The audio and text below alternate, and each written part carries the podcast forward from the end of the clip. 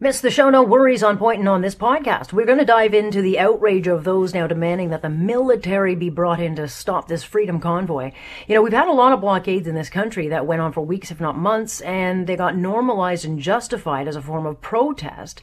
And now that the tactic has been co opted by a cause many don't seem to like, they want the army to come in. We'll talk about that. The police say more protesters are coming into the Ottawa protest over the weekend, including Americans that will join it. And there are convoys planned for downtown Toronto. So have the police here learned from mistakes that the Ottawa police seem to have made in underestimating the commitment of this convoy? And if the Ottawa police say they're, you know, not the solution to this problem, is that an admission of failure? We'll also get the latest on a world renowned gunsmith who was shot and killed by Toronto police. And according to the warrant, the justification to go into his Port Dover home was because two stolen guns registered to Roger Kotanko were found in two separate crimes. Now, his family denies the allegation, but since this gunsmith was so well known, certainly by local police, why didn't the Toronto police work with them to get a better lay of the land? And hospitals. They were strained before COVID. And of course, the pandemics force us to look at our healthcare failures in the spotlight. So, capacity issues are the big cause of our lockdowns, and we keep hearing how billions are being poured into creating more beds. But isn't this just another untenable band aid fix? We'll talk to the former Premier of New Brunswick, who is now in the private sector in the health area. He thinks he's got the cure. Let's get talking. This is On Point with Alex Pearson.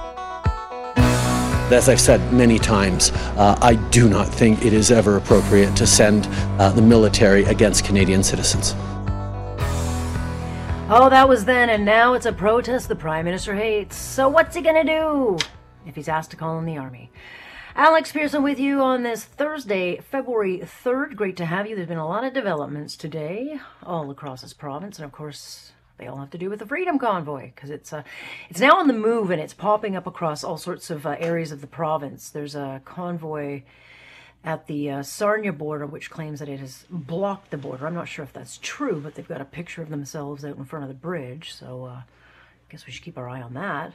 The main convoy is, of course, uh, settling in for the long haul, and they've built this like village. They've got like a they've got food, they've got huts They've got a storage area where they're collecting like massive amounts of fuel and propane. I don't know how the cops are letting that happen, but uh, yeah, they've got like a store full of like canisters all over the place. And then, of course, um, you've got all these calls, which have turned from cops need to get tough to demands that the army be called in to do the job they accuse the Ottawa police of not doing. And so, you know, days into this thing, those living around Parliament Hill, they are just collectively losing their minds because of the never ending blaring horns. And now, word today, more protesters are going to be heading in for a rally this weekend. And this comes after Ottawa's chief of police declared, well, there might not be a policing solution to end this standoff. And so, let me course, the protesters say, well, we'll just keep going. So they seem to be amassing more. And the organizers, her name's Tamara Lich. She actually came out to the media for the first time today. Didn't take questions, but uh, laid out a little bit of, of uh, the timeline. Let me assure the people of Ottawa that we have no intent to stay one day longer than necessary. Our departure will be based on the Prime Minister doing what is right, ending all mandates and restrictions on our freedoms. Okay, so here's the problem the Prime Minister cannot end provincial mandates. Like it's it's not his jurisdiction, it's not his call, so that is a non-starter. And of course, he's made very clear that his government isn't budging on vaccine passports, which uh, which means for those caught in the middle of this thing, they're going to have to get very, very, very good earplugs. Like really. And when you read the words of leftist darling AOC, uh, she said a couple of weeks ago, these are her words, not mine, quote, the whole point of protesting is to make people uncomfortable.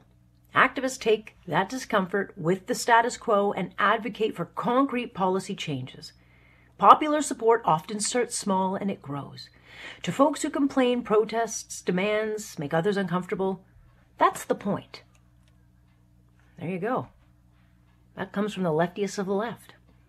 So, why then is this protest different? Look, I think the truckers lose the hearts and minds uh, when they cause businesses to close or they're honking their horns around the clock. I just don't think that's necessary. But the same people who demand that we defund the police are now furious that their own cops aren't being tougher, but they want to go further now. They want the army to come in and crack heads. Which is like, like where were these demands at all the other protests across this country that went on much, much longer and have been more destructive? And there are lots of them. I mean, there was the rail blockades that lasted uh, weeks back in 2020, February of 2020. That thing cost our economy $275 million. And the Army, no, that wasn't even brought up. That was never a conversation. And of course, the people of Caledonia, uh, who have been held hostage by land claim disputes for 15 years, Army was never a thought. Not even at the most violent moments, of which there have been many. And I saw them, I know, because I was there covering it. You look to Fairy Creek. That happened in February 21st. This was the um, longest and biggest act of civil disobedience in our country's history. And it was an anti logging protest in BC where hundreds of protesters set up blockades that lasted uh, months. And there were arrests, but no call for the army. And I could go on and on and on because there have been a lot of volatile protests in this country over the years, but never did it actually lead to calls for the army, and certainly not days in. And though, you know, those who excused the illegal blockades in the past, those who argued, well, those are justified, now seem shocked that their normalization of such tactics is now being adopted by other causes that they don't like. I mean, I don't agree how the truckers are doing this, but I've spoken against all blockades because I'm consistent. I don't like them. And so now the Prime Minister finds himself in a little bit of a pickle because he is on record during those rail blockades saying, and you heard at the top of the show, I don't think it's appropriate to send in the army against Canadian citizens. So then the question becomes, what's he going to do now if the provinces or the police or the mayor takes that request and says, hey, call in the army? There were questions uh, uh, a couple of years ago around uh, military uh, when it came to other protests that were blocking critical in- infrastructures. Uh, my answer then uh, can, can, is consistent with my answer now that one has to be very, very cautious before deploying military in in situations engaging Canadians. it is not something that anyone should enter in likely, lightly. Uh, but uh, as of now, there have been no uh, requests, and uh, and that is not uh, in the cards right now. Right now, not for right now. I guess time will tell on that one. I mean, maybe those demanding the army come to the rescue should be demanding heads roll. Uh, maybe the mayor or the chief of police. Like, how did they lose control of this thing? They had weeks of warning that the convoy was rolling. You saw it all over the news, all over the world. And Ottawa gets lots of protests. And you got to think, did no one sit down at the table and say, gee, let's plan for a worst case scenario? What if a bunch of trucks come in and park? Like, what are we going to do? like, did they meet and talk? I don't know. It doesn't look like it. And Trudeau's now telling politicians that they need to, you know, be responsible, waving his finger in the direction of the Conservatives. But I wag my finger at all of them. Because Trudeau himself, he could have lowered the temperature on this thing.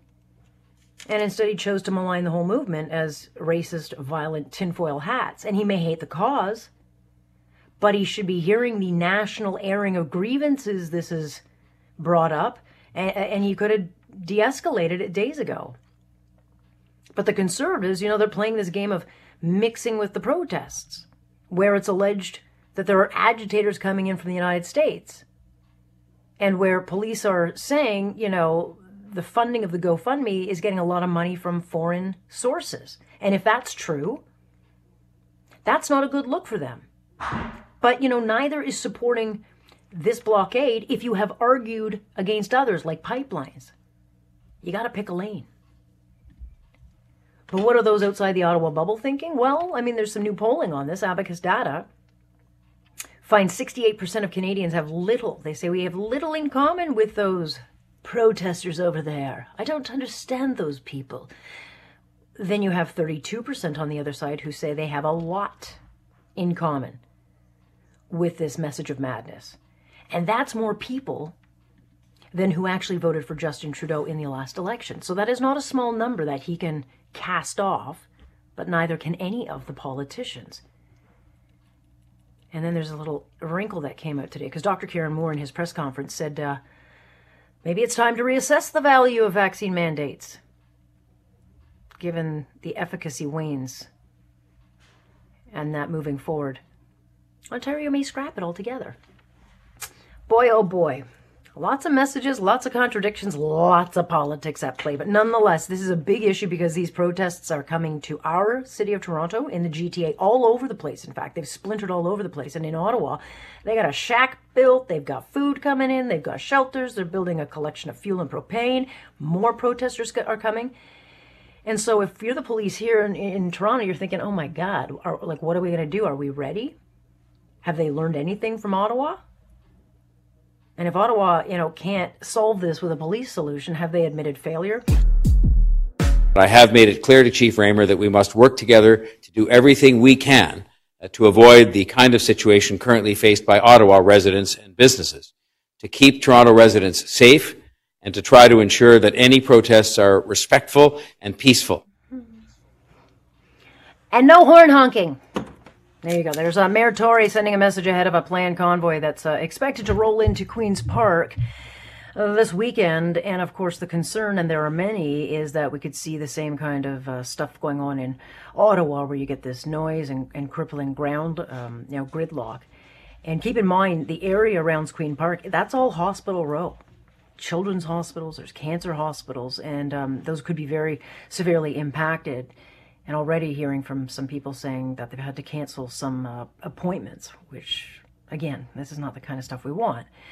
Um, but you know, Ottawa police said on Wednesday that there's not a policing solution that can solve this, which then led to rumblings that, okay, well, the military might have to be called in. And so it kind of makes you wonder did the Ottawa police lose control of this thing? And what does that signal to the rest of the cops trying to get prepared for this? Let me bring in a former cop, Dave Perry, former homicide detective with Toronto Police, now our Global News radio crime expert, and CEO of Investigative Solutions Network and VP of the Canadian Global Affairs Institute. Hello, sir. Hi, Alex. I'm glad I'm not in Ottawa. No kidding. Well, you know, it's interesting. Um, you know, w- when you see kind of some of the pictures of this thing, you know, they're building like a mini village. They've got food shelters. They've got this massive area where they are collecting like fuel tanks and jerry cans and all these kinds of things. H- how is that even being allowed to happen? Yeah, I think there might be even another question to your question is how do you stop it? I, I think that's yeah. that's the biggest challenge, and you know we can all sit on whatever whatever side of this we want in terms of have the police done it right or have they done it wrong. That's always the question. But what they're facing there, and I think what we're going to be facing this weekend in Toronto, is nothing new. I mean, trucking convoys, we've seen those mm-hmm. before, but here's the difference the size and the scope and the nationalization yeah. and the commitment is unprecedented. I, I don't know. I've, I've been in so many protests in my career, I couldn't even count them. And managing people is one challenge, and we saw how that can really get out of hand quickly, like we saw in Washington last year, like we saw in the G20 summit in Toronto many years ago. But uh, you know mm-hmm. what, Alex? Managing and enforcing a never-ending supply of massive trucks, angry people, uh, well-funded people uh, who seem to have an endless supply. For example, you clear out one group, or we we uh, you know we get the heavy equipment and we tow 50 or 100 trucks away. There's another 200 trucks waiting to fill their spot, and and I honestly don't know what the the police action could possibly be to change that scenario right now. Yeah, which makes you wonder. You know, I mean, Ottawa's not. Um, you know, they have they have protests all the time, and they watch this thing roll across the country for days. They saw the money racking in really quickly, and you wonder, okay, at what point in their planning did they say, okay, this is what we've got to do? We've got to stop trucks from parking in the core, or not allow, allowing them to establish. Yeah, you can come protest, but what you can't do is dig in and, and call this your home, which is exactly what happened. Right. And you know what? There's nobody that would agree with that statement more than me. I, I don't know how those people living and working in that area are not losing their minds over everything that's happening mm-hmm. there. And it's, it's, you know, in my view, it's disgusting. I'm so tired of hearing people including our mayor of Toronto, saying, you know, I support peaceful protests. Well, everybody knows that's not what this is. You know, this is uh, something completely different. This is, uh, you know, an occupation, an encampment where people that, again, are very angry and well funded seem to think they can thwart any law, and I do mean any law, to uh, to get their message across. And you know, surely their message has been put across enough by now that they should just disengage and, and go home. But that's clearly not what's going to happen here. No, it's not. But you know, a shame on them, all of them, because at the federal, provincial, and even the, the municipal level, um, they made the mistake. Those in charge of allowing to normalize these things, be it Idle No More, be it um, the blockades on the rail, be it Caledonia. I mean, they've allowed it to become normalized, where you know, they justify it and say, well, this is okay. They can, they can protest. And then all of a sudden a cause comes along that they don't agree with. And all of a sudden it's a problem. It's like, well, this, what did you think was going to happen when you allowed it to happen once and then twice and then three times? And now it's like a thing. Yeah, it's, it's an ongoing erosion of people's respect for other people and for the laws and certainly for law enforcement. There's a complete lack of respect that's been generated by means that we all know way too well. And when you erode the power of the police and you erode um, the ability for the police to move in and, and do things appropriately, this, this some can, can be the result. Now, that being said, of course, every protest, and this is going back many, many years from even when I was a first on uh, the beat as a police officer, our approach to protests were always the same. Uh, we're there yeah. to keep the peace, you know, make sure that there's no laws that are broken, and if they are, well, sometimes you got to turn a blind eye if it's something insignificant to save, you know, inciting something much, much more serious. And that's what's happening in Ottawa in a very large part. It's what's going to be happening in Toronto. And then it's going to come down to, you know, when you have a, a chief of police like they do in Ottawa who has thrown his hands in the air and said, you know, is, there's nothing that the police can do to to uh, finish this, to to take it down or whatever then we're, we're, in a, we're in a very serious situation. And I'm not saying he's wrong by saying that. The only way they could go in there uh, and, and disband these people is, is en masse with a lot of police yeah. officers, with an awful lot of force, with tremendous resistance, and probably a lot of violence coming back towards them. And, and I think that all that would turn into is a riot at this. And, and it would be ugly. Yeah. And of course, again, and, blamed, it would be the police. Right. I mean, but we saw the anger when they moved into the park, into that um, blockade where people had been living in the park in Toronto for months on end, and the police moved in. And a lot of people are saying, well, why aren't they doing that to these protesters? But uh, there's no win on either side of this, which begs the question: Why the hell didn't they get in there to de-escalate this sooner? Uh, which I think you know you look at to the prime minister and to others uh, on the political spectrum on both sides saying like, why are you fueling it? I think the prime minister probably could have done a better job to de-escalate this, and didn't. And I think um, you know mingling in with them has only just fueled the, the, the you know the cause. But Dave, knowing uh, Toronto the way you do and what happened at G20 certainly, and I look, I hope that nothing like that happens because I, I do think that a lot of people are tapping into this anger. But behind the scenes, what are they building their plan? Are they looking to Ottawa and saying, "Oh Christ, we you know, we got to stop that from happening here"? Like, how do you get ahead of this now? Yeah, exactly. I think you know establishing a perimeter, especially around Hospital Row there down University Avenue, is going to be essential.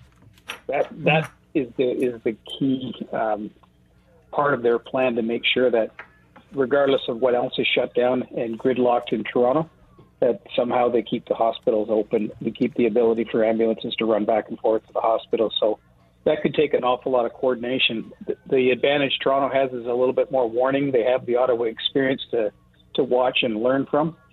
And I think mm-hmm. if they are very proactive in, you know, making sure that the routes are controlled, whereby truckers can only get access to uh, the legislature by certain tracks, and they can't, you know, go beyond certain barriers. We we might be able to avoid some of the gridlock they're seeing in Ottawa, but I still think it's going to be a mess. I don't think this is going to be a good show in Toronto coming up this weekend at all. Yeah, no, because um, you can cause an awful lot of trouble. I mean, we've seen the convoys come in in smaller, smaller uh, groups, but trucks are big, um, and you can spread them out and cause all sorts of disruptions to the businesses. And there's lots of communities, certainly around Queens Park.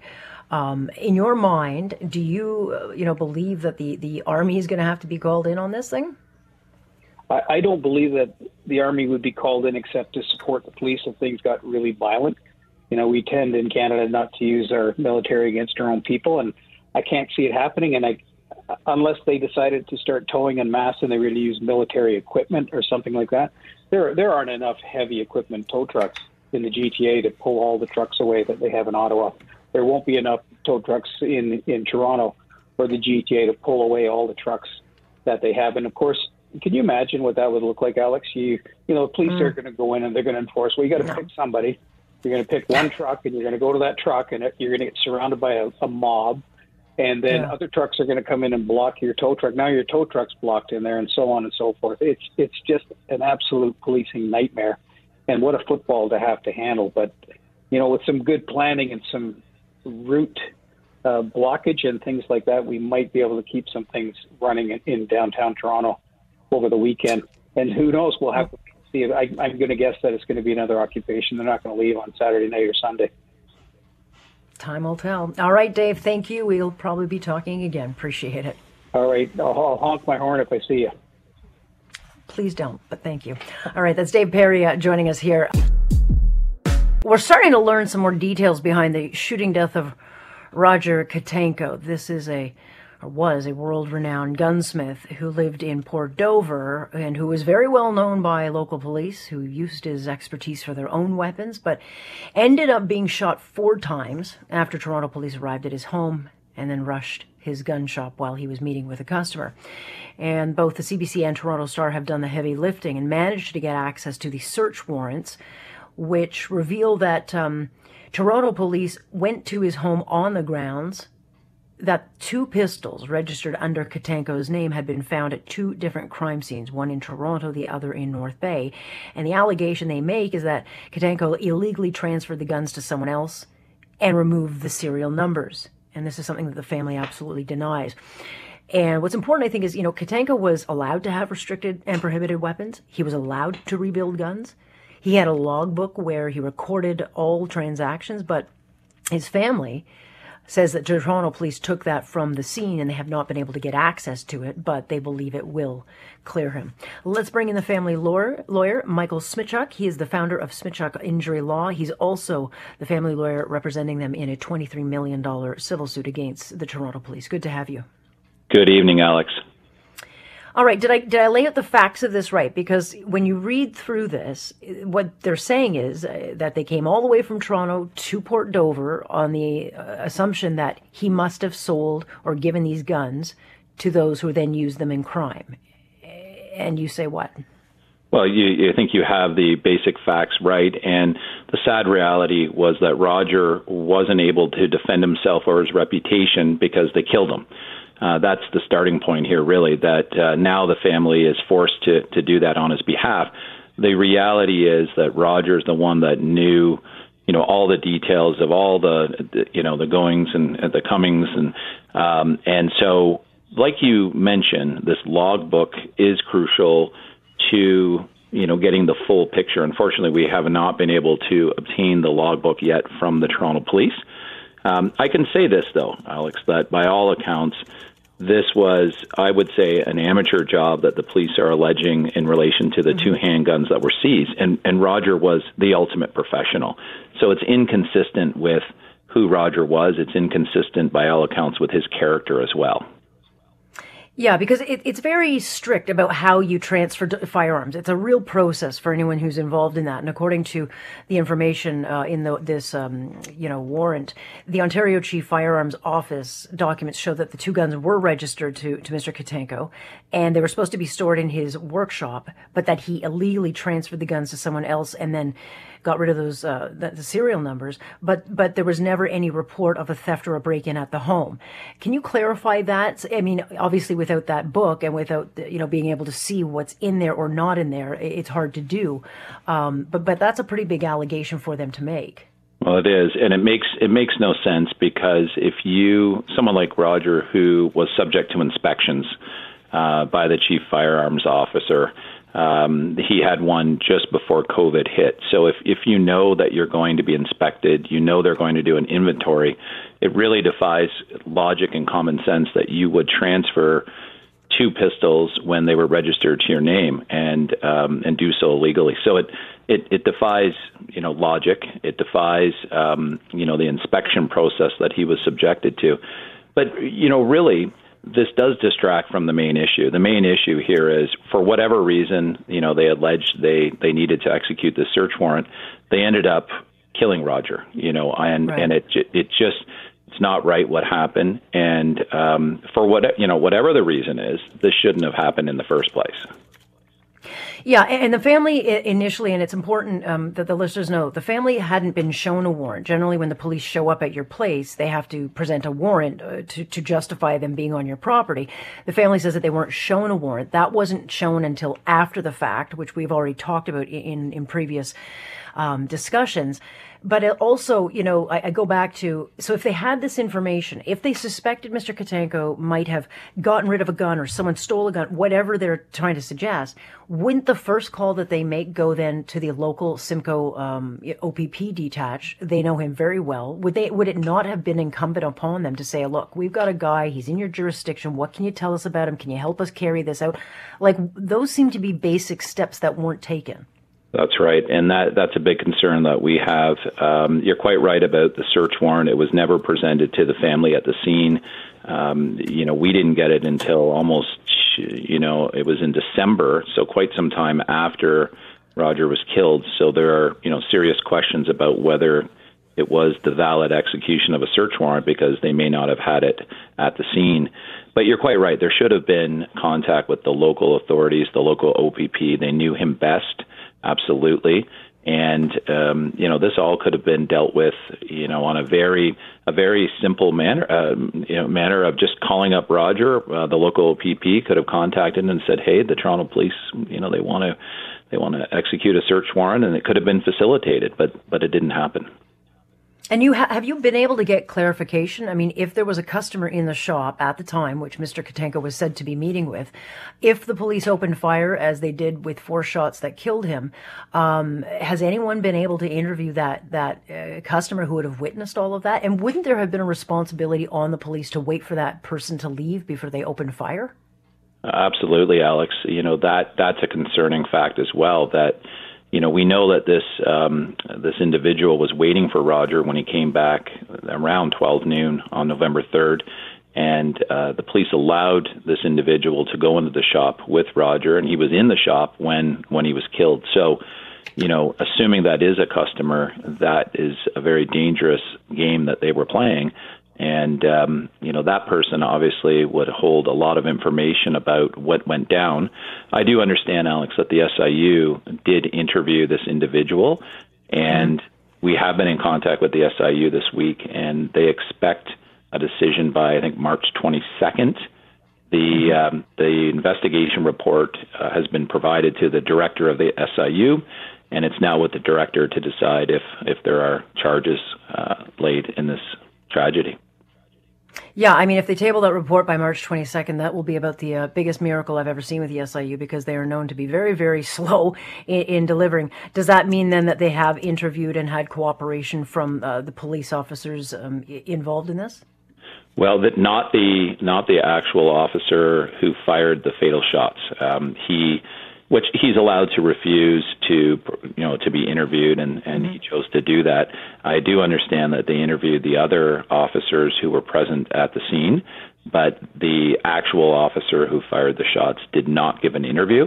Um, but they did you know really have the benefit i believe of interviewing the individual that was with uh, who was with roger at the time. So it'll be interesting to see you know what comes of it have you heard anything from the Toronto police? I mean, have the family uh, talked at all? Have they been able to get any more clarification just uh, just for their emotional well being, um, or is it all tied up and, and sealed um, with communications between either party?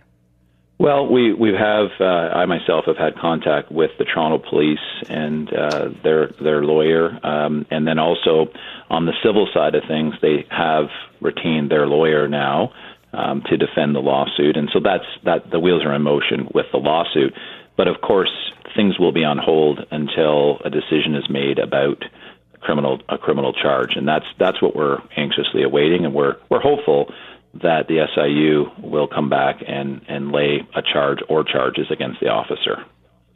And how confident are you that that book, uh, you know, that would um, obviously be a big piece of evidence, will will clarify um, much of this?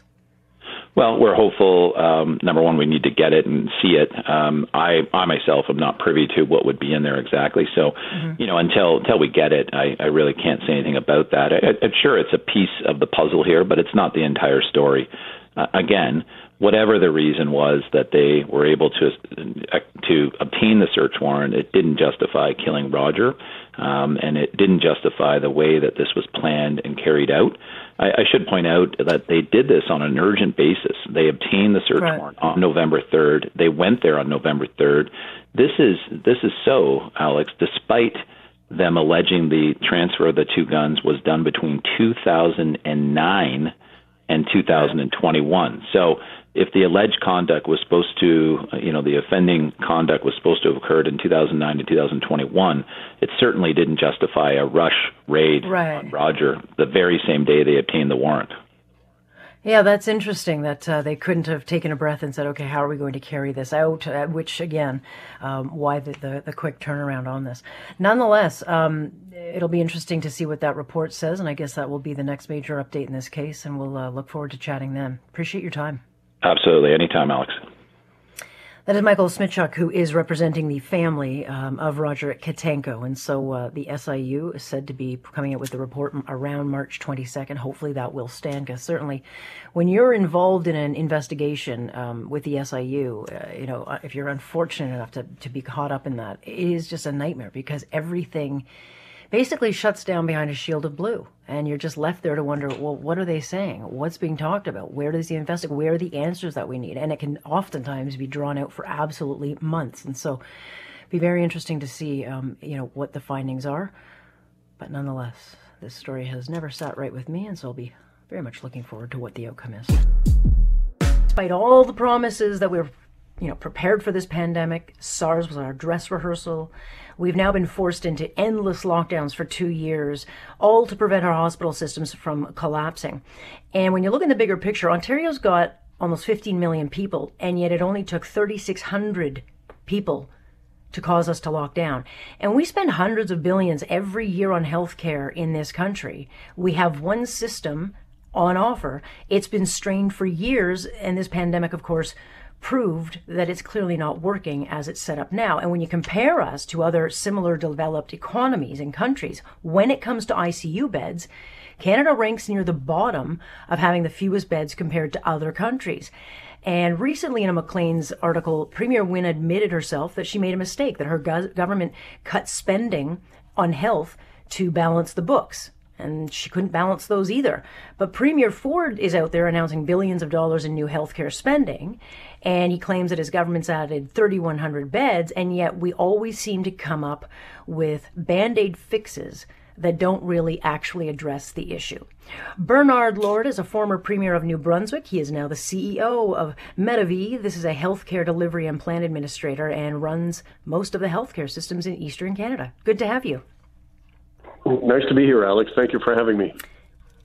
Well, I'm sure uh, you had a lot of headaches as Premier having to deal with the constant fight of getting funding for healthcare with the federal government, and there's never nearly enough money in this country for that. But we do spend an awful lot of money on healthcare, and I think Canadians are starting to say, like, where's this money going to? Why is it not able to get us the capacity we, we need? Yeah, and those are completely legitimate questions. And you're right, we, we do spend a lot of money in healthcare in, in Canada. You know, I look back at my time as premier, I was listening to the intro. I balance the books uh, basically every year, but almost 100% of the new funding over a period of eight years went to healthcare. So everything that the government took in extra went to healthcare. And it was because there's a an increasing demand for health. So let's just take, if we can just take like 30 seconds to look at that context we have an aging population. We have more and more demand for new services. There's new medication, new treatments that are available every year, new things that were not available 20 years ago. I, sometimes I give the example, you know, the wait time for a CAT scan when I was elected premier was zero days because there was no CAT scan in Brunswick at the time. And we brought in the CAT scans.